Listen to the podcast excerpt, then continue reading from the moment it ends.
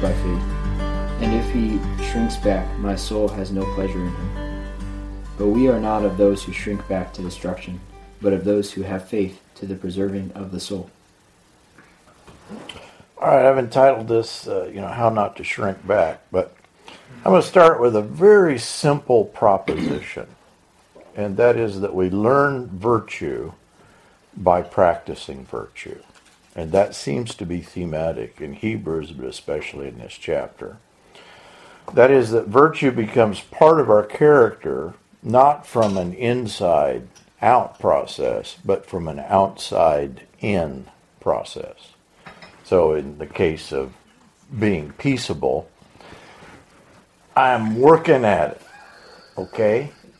So, if any of you see me in a non peaceable action, you know that it's a process. Until then, forewarned. For Paul says, I do not consider myself, I'm paraphrasing, to have grasped virtue, but I strive toward it. It was Pascal who said, I was trying to remember this today, if you do not believe, and I may be making this up, but I think he said something like this. If you do not believe in prayer, kneel and pray. That is, the action in some way results. Uh, the practice then gives rise to the virtue, the practice gives rise to the belief. This fits very much with Rene, Rene Girard's whole theory of uh, that we learn through mimetic desire or mimesis, we learn through imitation. And he means that even at, at the most basic level, that we learn desire through mimesis. And so the practical or practice salvation, I think, is what we're being encouraged toward in, in Hebrews. And what we mean then by practice, it's an embodied salvation. And when we say embodied, we don't mean once you've said embodied, it doesn't it's not exclusively individualistic, but it is corporate. And so it's a, a salvation and that's my this is actually my second point but i think it's the writer's second point. It is a salvation that completes the law in the temple. This is actually not a second point if you get right here that israel and the all that it contained is a corporate body that is learning uh, through the law how to be in association with god or how to be lovers of god uh, but what I'm claiming with this, this is not just the case with Christianity. I think that we have a misconstrual of what it means to be human, partly arising from uh, a, a bad Christianity.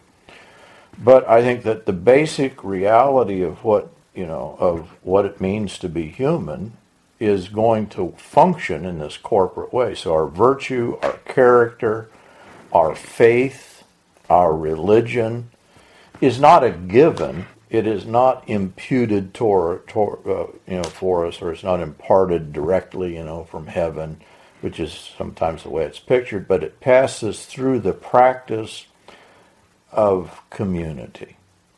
That is, corporate practices are going to be what enable us to be Christian. Um, virtue, Stephen Long says, is performative insofar as it is acquired through acting virtuously. Uh, it's theatrical. Persons are moved by observing. You know, this was actually some of the early Christian drama was uh, to put on display virtue and then to emulate that virtue. So the movement exists from external emulation to an internal transformation. John Wesley got this when he, he says, Preach faith until you have it, then because you have it, you will preach faith. And so we often put on the virtues when they're not yet ours. That is, we attempt to, to be virtuous, and in the attempt, we become, our character is transformed. Now, this is over and against Luther's whole idea, and Luther's, specifically Luther's reading of chapter 10 here. Uh, for Luther, there is no route from external practices to fundamental inner transformation.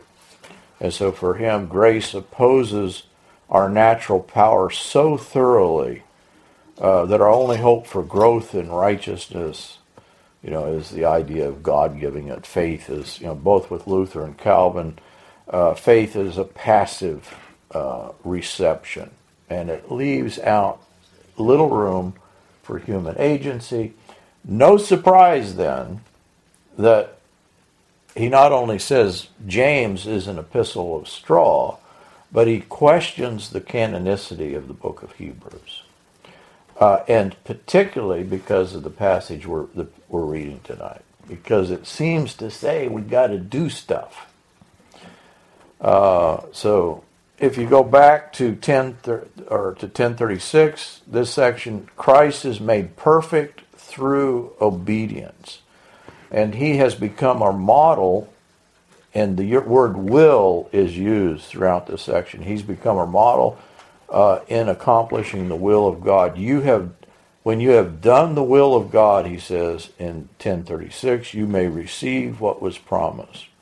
In 1026, uh, if we go on sinning willfully after receiving the knowledge of the truth, there no longer remains a sacrifice for sins. Let us consider how to stimulate one another to love and good deeds Luther's commentary on this section actually leaves the good deeds out. Um, the let it, he says, "Let us consider how to provoke each other in charity." So, um, and I think that's an indication that this is very much over and against not just a Lutheran understanding, but all the you know Calvin and and actually a, a good portion of Protestantism. What would you say is the difference from charity? Well, in the passage, it mentions both love and good deeds. So, love, uh, you know, charity, the, I, I suppose that we could run them together and say that love is the good deeds. But the writer here, I think what Luther, the reason he wanted to leave out good deeds uh, is that uh, he connected it with something that we do through human agency. I don't think there is a huge difference, but he, he found a difference there. In other words, that Jesus sums up the great commands, love the love of neighbor, uh, is then a summation of the law. But that was that's not the way Protestants or Lutherans are going to read the Old Testament.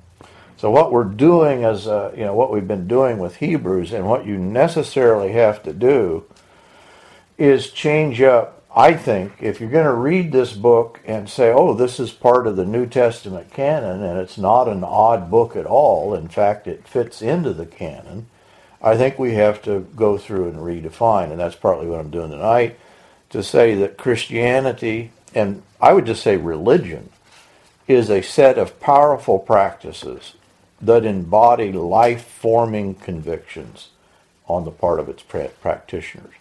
I think you can call that's just what religion is. That's what uh, any doctrine discloses its meaning through the practices and convictions of the community that embraces it.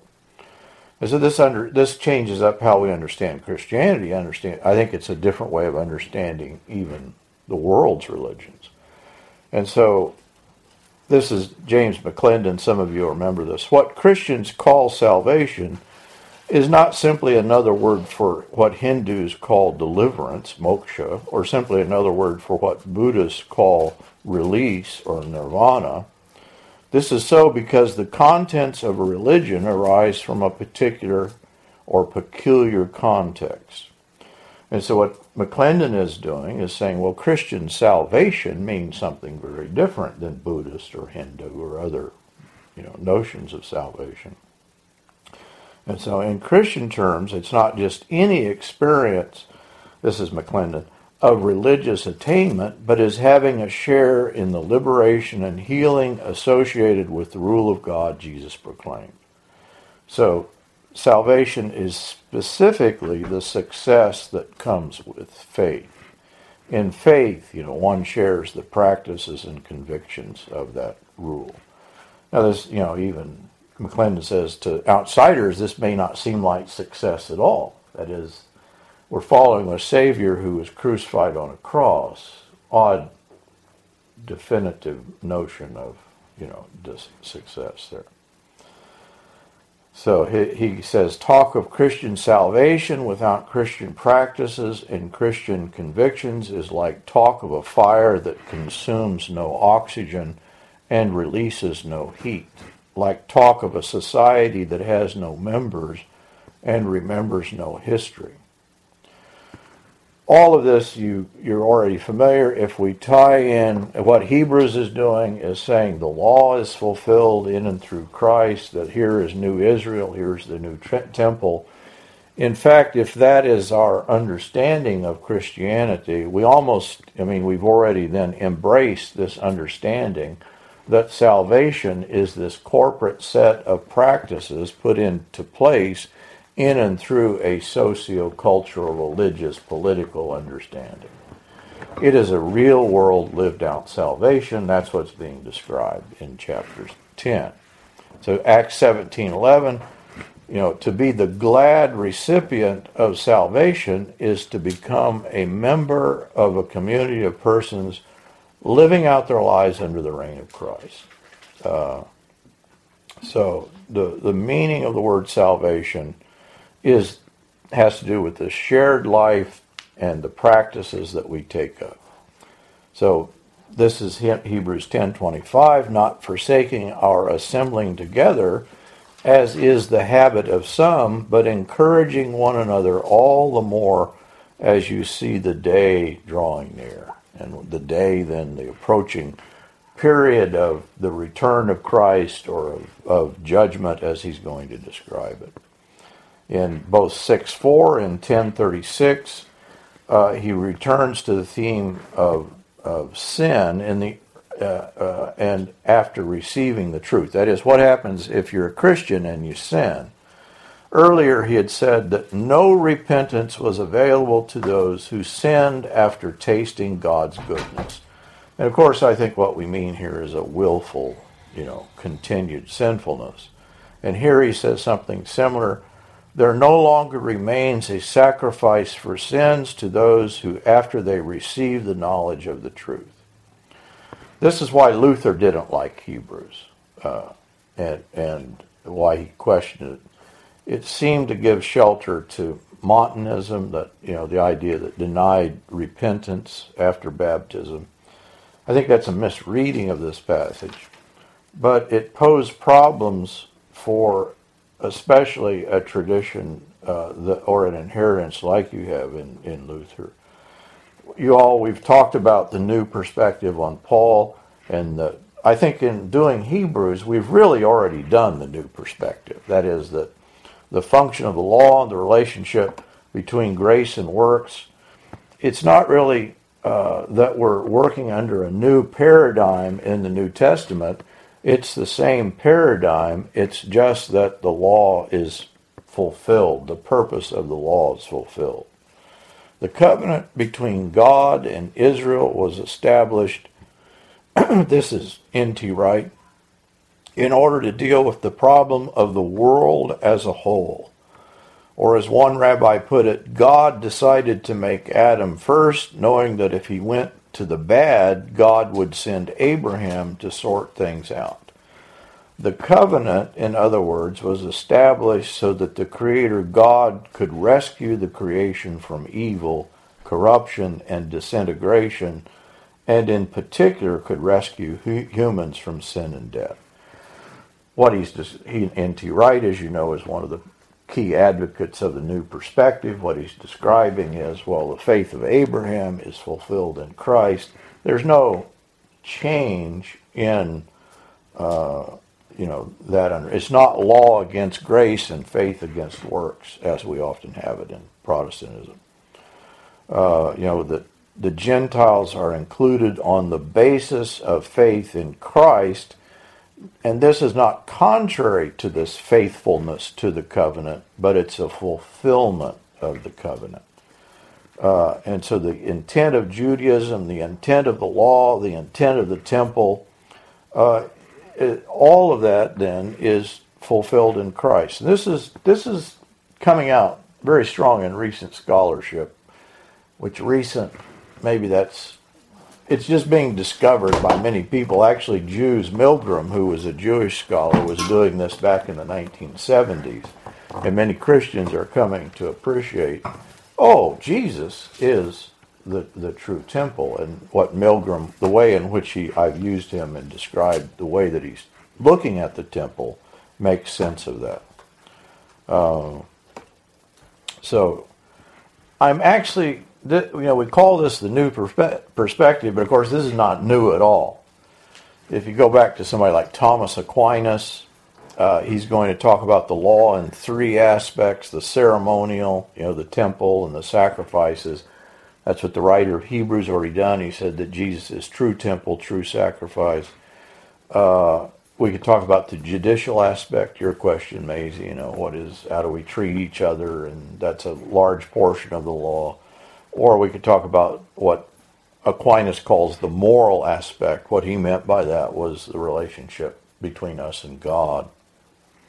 And of course, in this chapter, that Christ is a, the obedient one, uh, who he's the true, the one who is the true sacrifice. And if we think in terms of a life dedicated to God, he fulfills then these three aspects. So he's the true temple, the true sacrifice, and the corporate body of worship in which we worship is the body of Christ. He, the, the writer says, You are that temple. Uh, and so this is not a displacement or contradiction of the law, this is the fulfillment of the law. It's not supersessionism, it's not a displacement of Israel, but the temple and the law and Israel are made universal. And that was always there in, you know, the Jews understood that themselves when it talks about Abraham's descendants being numbered like the stars in the sky and the sands of the sea. So the dispute in Hebrews is over more or less perfect actualizations within the same theological paradigm. It is not law over and against grace or faith over and against works. And so the main question, I'm quoting Richard Berry here, is whether Levitical offerings have the ability to make us perfect, since the law has only, you know, this is 10.1, only a shadow of the good things to come and not the true form. The point is in chapter 10 is not a displacement of the law, but the idea that we're now made perfect. Uh, that the authors acknowledge that, oh, there is a degree of efficacy in the blood of bulls and goats. But in Christ, there is, we now have perfection. We've talked about perfection, that we have access to the Holy of Holies. We have confidence to enter the sanctuary by the blood of Jesus. We have a great high priest. This is 19 to 22 uh, let us approach with a true heart. The idea is a real world transformation, uh, a real world righteousness, not an imputed righteousness. So this is not a setting aside of the law, but an accomplishment of the purposes of the law, a living out of the law, we could even say. So this is the promise given to Abraham. This is the covenant expectations. I think we could say Abraham, the promise to Abraham was memorialized in the law and fulfilled in Christ.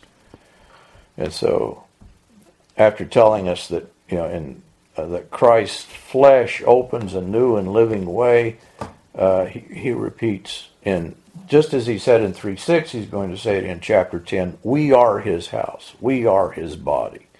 So what he's saying about Christ, Christ's obedience, Christ's you know uh, uh, sacrifice of life dedicated to God. This is what it means to have faith. You know what is faith? Well, faith is resurrection faith. Hope, hope is hope of the resurrection. Uh, so let us hold fast to the confession of our hope without wavering, for he who has promised is faithful. What is the confession? What is the and confidence of hope? That we have this new and living way into the Holy of Holies or the house of God because Christ is our high priest who makes us into this house. So it's the mystical body in its entirety. This is the complete and final temple. The dwelling of God is the Christian community. The body of Christ is the Christian community, whose members are still, you know, on an earthly pilgrimage that not all of his enemies have put been put at his feet. This is the true temple in which uh, the temple of stone was only a figure. Uh, so a body you have prepared for me finds its, significance, I think, in the section, I have come to do your will, O God, and by extension, then, we too are now defined by our willingness to carry out God's will. Uh, the author explains it is by God's will that we have been sacrificed, or, or rather sanctified, through the offering of the body of Jesus Christ. How does Jesus make us holy? I don't think it's a uh, you know completely uh, otherworldly thing. No, we're actually uh, made holy in the way that we live this out. Again, this is not salvation by works. That's not what we're describing. But what we're describing is a real world salvation that is inclusive of what we do. Paul, as you, I don't need to say this, you already know that what Paul meant by works is not what James meant. Paul was saying you're not saved by works of the law uh, by uh, uh, adhering to the particular, uh, you know, the food laws or the uh, uh, Sabbath laws or circumcision. In conclusion, we can hold fast or we can shrink away. We can be bold or we can be confident. Confident. Uh, we can be timid. But either way, we find ourselves falling into the hands of the living God. We can have faith, you know, holding fast to hope and inciting one another to charity and being illumined by God, pictured as a, a burning light or we can retreat, we can be fearful, lacking in faith, hope, or charity, and be consumed by a fury of fire. And so, what Priscilla maybe says, or Aquila, uh, is I have. She says, I have confidence because of the works that she, you know, I've witnessed in you, that you're not going to fall. You're not going to fall into the hands of the living God simply to be judged, but to be a light. And in this section, we'll talk, you know, what, where is this? It's probably not Jerusalem. At least this part, it seems like it may be Rome, because in Jerusalem they had early martyrs, and the writer says, though you've not suffered, uh, though you've not shed blood. Um, so, and here is the key word. Paul is going to use this phrase, and the writer of Hebrews used it. It's a quotation from Habakkuk. Uh, my righteous one will live by faith. This is not Luther's conception of faith. This is a lived out faith that has produced willingness. They've risked their necks for each other. They put their lives on the line. And so it's the furthest thing you could get. You know, I, when we say prosperity gospel, I don't think it's just Joel Osteen or the guys preaching health and wealth. I think there is a sense that uh, there is a kind of resistance to a real world suffering. The writer of Hebrews saying, "Oh, you suffered because you're Christians, and you're going to continue to suffer." Um, that they are not promised that Jesus is going to make everything all right.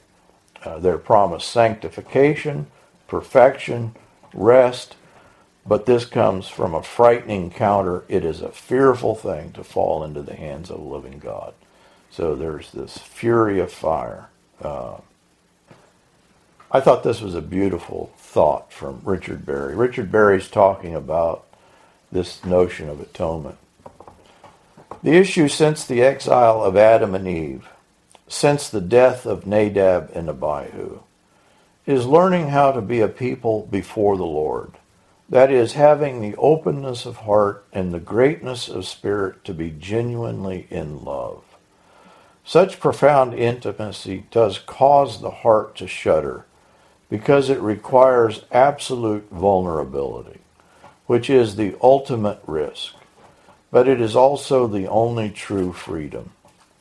Israel is invited. She is given a place, a time, and even a means by which she might approach the life of the beloved Son, the firstborn who dies, and behold, lives even still.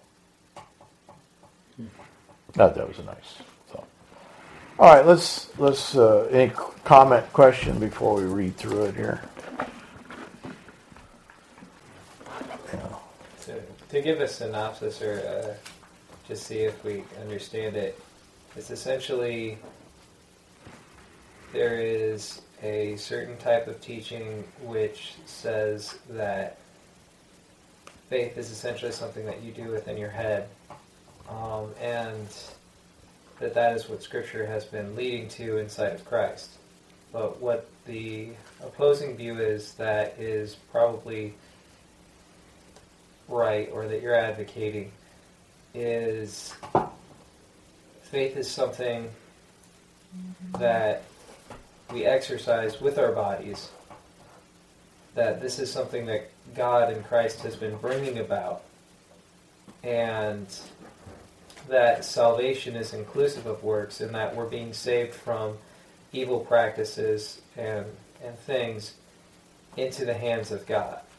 And so, based on, on that knowledge and what we choose to do with that, um, it affects our our hope, our our future, um, as we relate to God being within His hands. So, like, it can be a furious thing if we we deny it, or it can be a loving and graceful and life giving thing if it's accepted and exercised. I think that's a good synopsis. Yeah. All right, let's uh, let's read again. Uh, Evan, since you've done everything tonight, can you read verse 32 for us? Sure. Good. Um, but remember the former days when, after being enlightened, you endured a great conflict of sufferings. Uh, and uh, you've all probably took the class of Hebrews, and uh, so they've experienced persecution. Some people think, oh, this fits Rome, where uh, the Jews and the Christians with them, the Jewish Christians, were forced, expelled out of Rome, or and uh, they their houses may have been looted. I don't know that it has to be Rome, but it does fit that situation. Some would say, well, it doesn't fit Jerusalem because in Jerusalem, James is immediately martyred and people are killed. So, uh, so let's go. Uh, Sharon, can you read? Yep. Uh, Verse 33. yeah. Sometimes being publicly exposed to reproach and affliction, and sometimes being partners with those so treated. Uh, that they, I think it's you know that they were put in prison, and if you were put in jail, they didn't feed you to jail. Your family had to come, uh, or your friends, or your fellow believers, and so and then they would be exposed to the same sort of persecution. Some people think that's the idea here is that uh, some were persecuted, and these people were faithful in standing beside them. If any of you ever experience a bit of uh, ostracism, uh, you quickly determine who the cowards are and who your friends are. It sorts out real quick. But these people proved not to be cowards, and he's commending them for that. Uh, faith, can you do the next one? We're at 34, right? Yeah. You sympathized with those in prison and joyfully accepted the confiscation of your property because you knew that you yourselves had better and lasting possessions. Apparently, you know, it's like uh, it happens still today. If people are not in their house, it gets looted. And they were looting the Christian, the Jewish Christians' houses, maybe in Rome. We don't know. Could have been at some other place, but uh, it's it's not an uncommon occurrence. Uh, and this is why we find Aquila and Priscilla in Corinth because they've been expelled from Rome. Uh, am I right on that? our Priscilla expert. No. Junior. Junior No. uh, Dave, you want to read verse, uh, I can't see what, 35? Therefore, do not throw away your confidence, which has a great reward. Uh, there, you know, it may be that we don't know quite what the situation is now, but they've proven themselves in times of persecution. I just read an article on China uh, that it was in First Things. There are now 60 million Christians in China, and that it began, this exponential growth began with the communist revolution. So it's uh, that there is just it the church in China will be the largest church in the world very soon. Uh, and it's a church that continues to be a persecuted church. So you, you know the saying, you know, the blood of the martyrs is the seed of the church. I, I think that usually that's the case. Uh, and so in times of ease, uh, and that may be what's happening here, that that's when people lose their. All right, and then uh, J, uh, did we, Jake, you want to do thirty six? For you have need of endurance, so that when you have done the will of God, you may receive what was promised. And we, you know, the theme of Hebrews is endurance. You need to endure. The way that you will endure is through faith. What is the nature of faith? Faith is resurrection faith. What resurrection faith does for you, you face suffering and death in the midst of facing suffering and death. Uh, because, or if you have faith, you can endure. You can see beyond the immediate circumstance. I, I think that you can have hope, hope of the resurrection. So we've focused on that, I think, and it is a focus in the book. We're about to come up to chapter 11, in which he's going to give us examples of faith, and resurrection is going to play a key part in that. Uh, Dylan, you want to read, or we don't force you, but Uh, 37. yeah, go ahead and read. Uh, since you, since you're a junior, could you go ahead and read 37, 38? For yet a very, very little while, and the one who is coming will come and will not delay. But my righteous one will live by faith, and if he shrinks back, my soul is not well pleased with him. I was actually reading on this when you guys came. And, uh, uh, and the I, I was not. Comp- I, I think an explanation of this verse is that the righteous one will be the one who lives by faith. That's what he's already said. That my righteous one shall live by faith.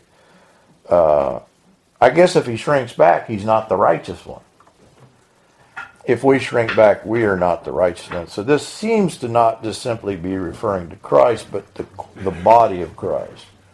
And uh, uh, that our, you know, literally our actions in the face of persecution, you understand this becomes a problem in the early church because there are going to be those who become apostate.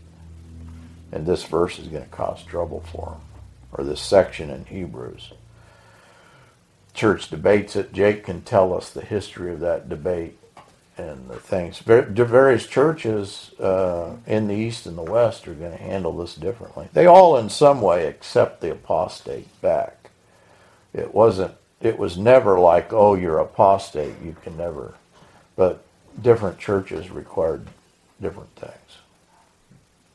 This is true. We saw the film Silence. Silence overemphasized it in Japan, but that was what they made people do, was to step on an image of Christ or an image of Mary and denounce their faith. So, but, but what we didn't get in silence is actually tens of thousands of Christians died for their faith in Japan. Some did become apostate.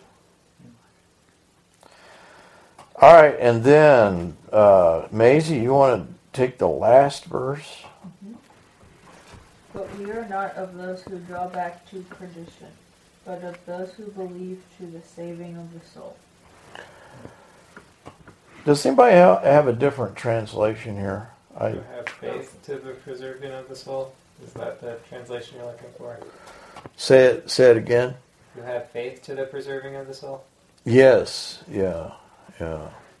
So it's. I, I didn't look at it carefully, but it doesn't seem to be. In other words, it seems to be the the the idea of. Uh, it's not simply of. The the NRV may or in a maybe a, a wrong translation here, but the point of it is that the writer has confidence. What I just said, you're not going to do that. You're not going to shrink back because you've already you've already shown you're not that uh, that kind. I, he has greater things, or she has greater things. So, uh, confidence.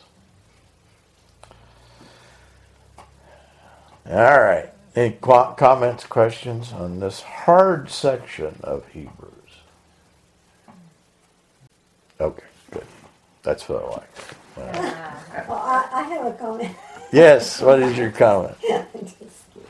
I was just noticing, all you know, if you go through and just make a list of all the, all the, um, well, the better, I don't have a better term, but the verbs that are used of, you know, as Christians, um, in just these verses here, there's a lot of, you know, good, solid things that, you know, you can just go through, like spur one another toward love and good deeds, encourage one another, stand your ground, stand side by side with those who are so treated, sympathize, um, joyfully accept whatever comes, you know, uh, have confidence, persevere. Um, yeah, so just all those, you know, if you put all that together, that's sort of like a blueprint for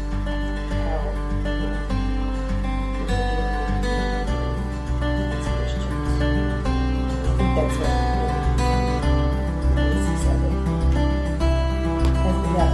That's a wonderful comment. That's such a good comment. I wish I had made